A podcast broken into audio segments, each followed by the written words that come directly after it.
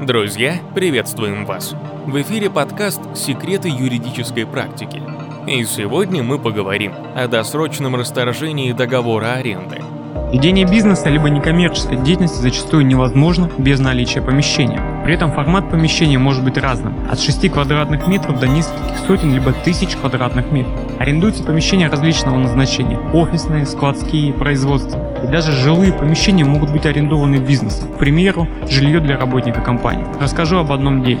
Некоммерческое партнерство в сфере культуры арендовало у бюджетного учреждения помещение для проведения зрелищных мероприятий. Во время действия договора аренды сменился собственник помещения и проводился ремонт. Партнерство получило от нового собственника уведомление о расторжении договора аренды в связи с отсутствием выплат по арендной плате. Повторным письмом через месяц учреждение уведомило партнерство о состоявшемся расторжении договора аренды и просило освободить помещение, в противном случае имущество арендатора будет удержано в счет долга по арендной плате. При этом договор аренды содержал условие о том, что арендная плата не взимается в период ремонта помещений. В то время, когда арендатор не осуществлял оплату, велись ремонтные и строительно-монтажные работы, в том числе аварийные. Кроме того, велись ремонты тепловых сетей. Суд признал недействительным уведомление о расторжении договора аренды. Выводы суда.